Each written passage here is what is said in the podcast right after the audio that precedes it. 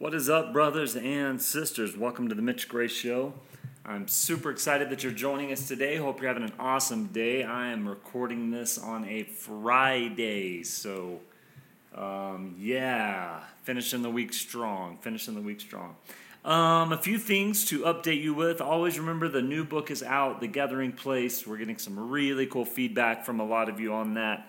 Make sure you go order your copy. You can find it on Amazon, Barnes & Noble, Lulu.com, or check out my website, MitchGray.me. If you order it from my website, you will get an autographed copy. So very cool.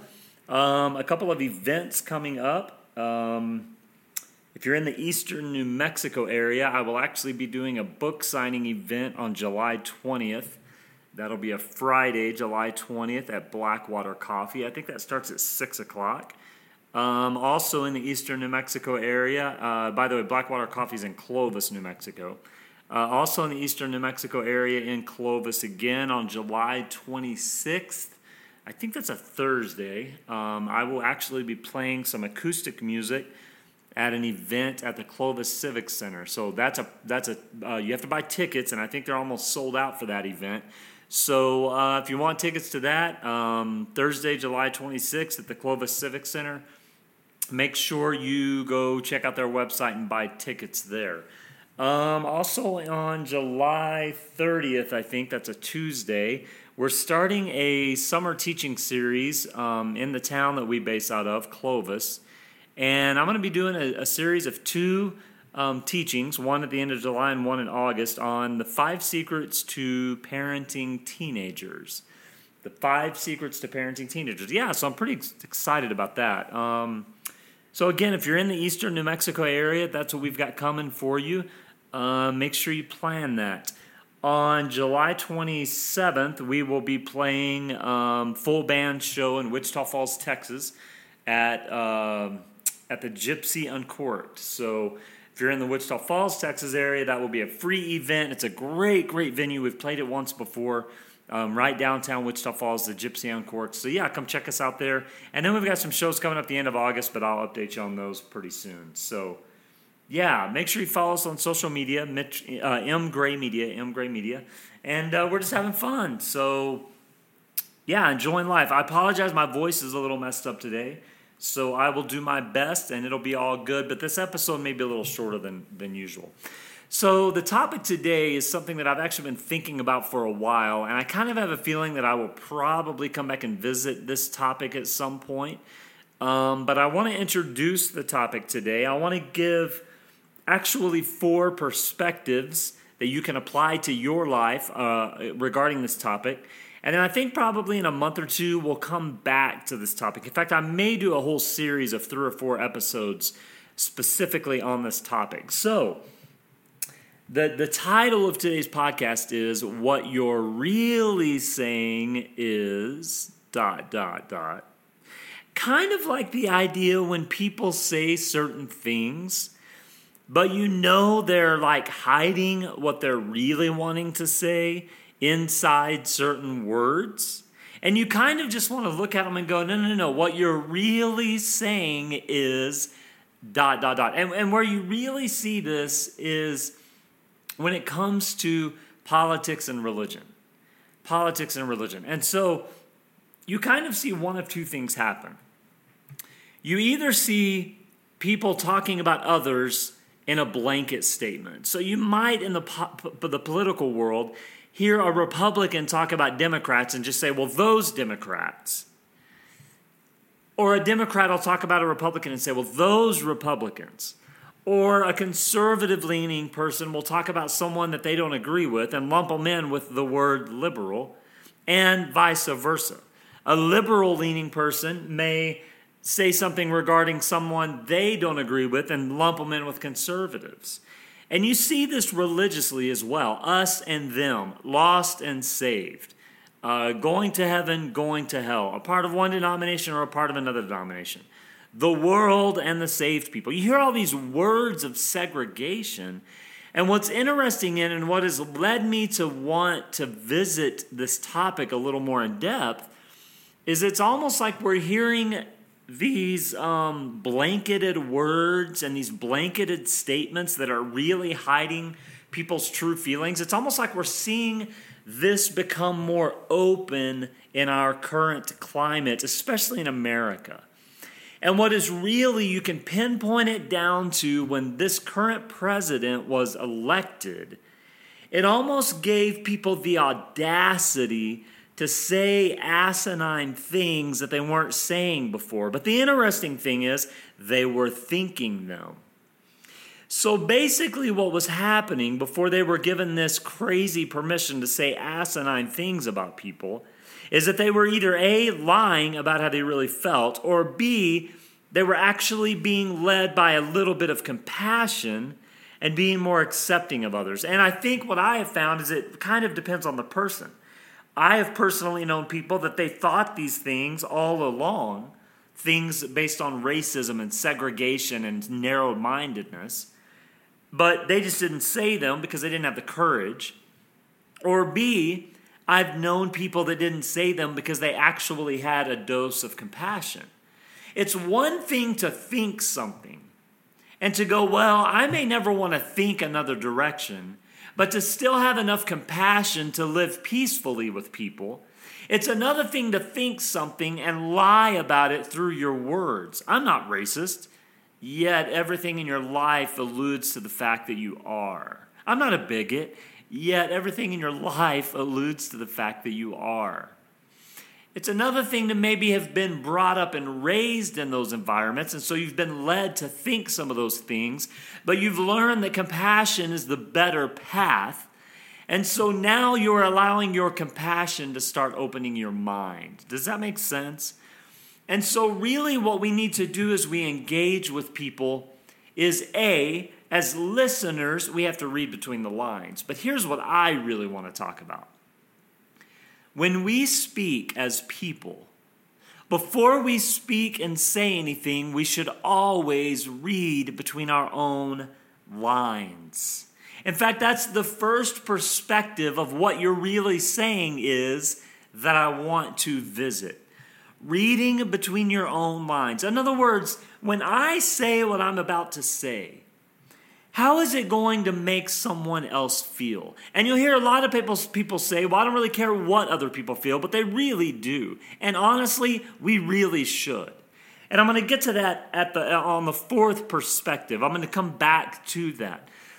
If we're going to live lives of compassion and love and grace and justice and equality, then it really does matter how what we say makes people feel. In fact, it matters tremendously. When someone leaves my presence, how do they feel about themselves? How do they feel about the world around them? And how do they feel about our relationship? Those should be the three questions.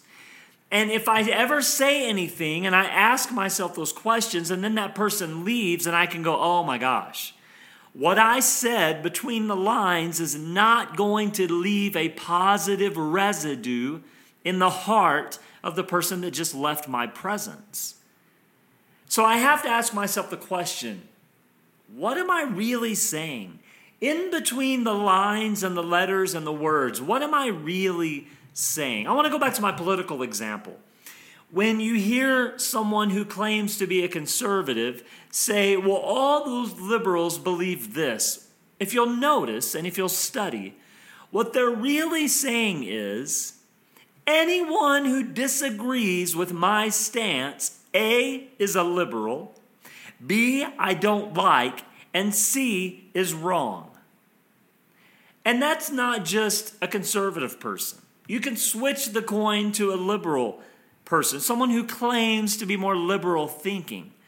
But what happens is, it doesn't matter what your stance or platform, religious, liberal, Christian, atheist, Muslim, conservative, doesn't matter, Democrat, Republican. The point isn't your platform. The point is, what are you really about? Are you about developing more segregation in the world? In other words, just because someone disagrees with you, are you now about making them enemy number one and calling them something else? See, you see these words that were often created as adjectives. A Democrat is a person that believes these certain policies. A Republican is a person that believes these certain policies. A Catholic person is someone that believes this certain type of religious perspective. What was maybe originated as an adjective describing someone's thought process and belief system has now become the standard of truth for the people standing on that platform. I'm a Republican, Democrats are all wrong. Yet what's even funnier is you ask a Republican, well, do you think Democrats are all? Oh, no, I would never say a Democrat is all wrong, but I really don't think they're right. Well, what you're really saying is anyone who has a different perspective than you is wrong. Brothers and sisters, that is the most narrow-minded, inhumane mindset that you could ever have. To look at someone who thinks differently of you and say they're automatically wrong, they're automatically different, and they're automatically on the other side. Because here's the problem. No human is actually on the other side. There is no enemy when it comes to flesh and blood. There is no enemy when it comes to other humans. Now, their choices may become the enemy. But that human is never, that is a universal spiritual truth, that no other human is our enemy. Their choices, their decisions may make that stance an enemy. Example, we know that peacekeeping and inspiring others and encouraging others and walking the way of mercy and compassion and grace is the best way. And we know that the act of murdering another human life in any regard is totally against the way of peace and mercy and grace and compassion. So what our perspective is the act of doing something that is against peace, compassion, grace, and mercy. That is what is evil, not the person. And when we start considering things in that way, and I know it's difficult because I know people make the decision to do inhumane things, but it radically changes our behavior and our thought process when it comes to A, evil and good, B, light and darkness, C, our brothers and sisters. It radically changes everything. And so we must learn to read between our own lines. If you can review your words and your actions and your thoughts and ask yourself, is what I'm saying going to A, inspire the person I'm saying them to, B, inspire them to have a more positive outlook on the world, and C, inspire them to have a better relationship with me? If any of the criteria are not met, then hold your tongue. Like Mama always said, if you don't have anything nice to say, then don't say it. And while that prescription is not totally true, it does have much application when we're talking about reading between the lines. The second perspective on what you're really saying is, always ask more questions than make statements. Always ask more questions than make statements. It's the people that you have the conversation with where there is no dialogue. They're the one saying everything. They're the one making all the statements. They're the one that is saying, well, I believe in this, or I do this, or so-and-so did this, or did you hear about this? They're making all the statements, and they never ask you a question. Those are the energy suckers. They're the ones that they walk into the room and everyone goes, oh my gosh, we have to listen to this person again. So what we are going to do to bring light into the world is we are going to ask more questions than we make statements. What that does is it does a few things. Number one, it allows us to enter into the story of the person we're listening to.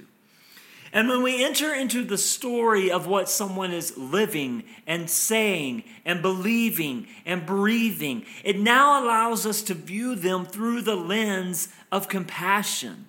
And we now start understanding how they have shaped everything they're talking about and everything they believe. And now all of a sudden we grow more curious. And it doesn't matter who you talk to, whether you're talking to someone that has similarities with you or someone that is totally opposite. I always become very curious about both of those parties because I want to know, how did they end up where they are today? And there's always an interesting story behind where you are today. And I want to know that story. The only way to know and to dig into that story is to ask more questions than we make statements. What interest do you have? What led you to that job? How do you approach parenting? What do you think about your relationship with so-and-so? Who's your favorite sports team and why? Where did you grow up? How was that? What's the greatest lesson you've learned in life? What's something you would tell me if you were giving me advice? All these questions. And the next thing you know, the person is pouring their heart out to you, and all you are doing is listening. But brothers and sisters, there's an interesting thing that happens when we give someone permission to tell their story. It all of a sudden allows them the room and space to breathe that story in and to review what they are saying and to take inventory of what they believe. And then it also allows them to reflect on all of the things they've said, done, and lived. And we are not stupid. One of the greatest superpowers that we have is the act of reflection. And it is through the act of reflection that we can then begin to grow and to change and to evolve and to identify those things that we would really love to do a little differently. So really what you're doing when you're asking more questions than you're making statements is you're actually giving a person the key to the evolutionary process of their maturity and their wisdom path and their growth. Ask more questions than statements made. Perspective number 3 on what you're really saying is, friends, become the facilitator of your own life. Stop making statements to yourself. I'm not that good. I'll never get wherever I want to go. I'll never achieve my dreams. I'll never make enough money. I'll never be happy. All these self-condemning statements, and I make them all the time as well. They're the statements that run in our mind constantly, almost like the background music in a store that you go in. It just never shuts off, and it's constantly playing, whether you like it or not. Those are the self-condemning statements that happen in our mind all the time. That is why I say the most powerful voice in the universe is your own. Because we are the only ones that we live with our entire life. I always teach people, you're the only one that you were born with, and you're the only one that you will die with, and you're the only one that you go to bed with, and you're the only one that you wake up to. Because even though someone else may be there physically, no one else is there inwardly. The greatest voice that you will ever hear is your own. The most awesome thing beyond that is you get to choose what you say. You get to choose what you're really saying. So be the facilitator of your own life. Ask yourself the questions. Wow, what power does my story hold? What would I like to see when I reflect? How could I leave my fingerprints of positivity and light in this world? What would I like to look back on in a month or two and say, yeah, that was really cool? Be the facilitator of your own life. And when you learn to facilitate your own life, a magical, mysterious thing happens when we start engaging with others. The greatest mistake, one of the greatest mistakes that I think people make is they don't facilitate their own life. I remember never facilitating my own life. I remember when I learned how to facilitate my own life.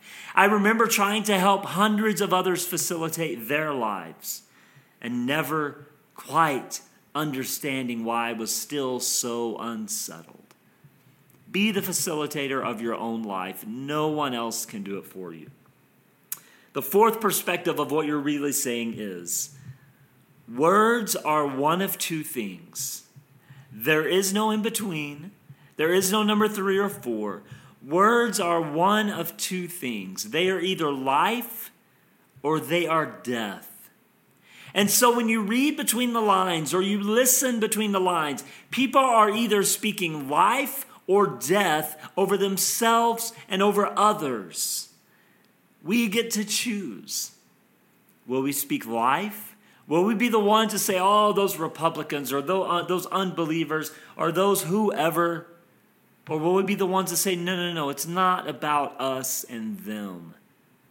It is simply about we. Humanity, the beautiful creative force that exists within this universe, life and love and mercy and grace and justice and equality and giving and receiving, speaking life or speaking death. Once you release those words into the universe, they are alive. And you can't take them back. You can redeem them, but you cannot remove them. Brothers and sisters, will you speak life or death into yourself and into those around you? Because what you're really saying is hidden between the lines and the letters and the words. I hope you have a great day, friends. I hope you can speak life into the lives of yourself, into your family, into the ones closest to you, and into anyone that you encounter. I really, really hope that you live a life of peace and of love, and that all the gratefulness that the divine can unleash would be laid upon your heart and your spirit and your soul and your mind, so that you can live a life of power, a life of redemption, and a life that shines bright as the stars in the sky. We will talk soon. Hope you enjoyed this episode. Make sure to follow us on social media, M Gray Media. Make sure to go order your copy of the new book, The Gathering Place. It's about everything that we ever talk about on this podcast. Thanks for listening to The Mitch Gray Show, and we will talk soon.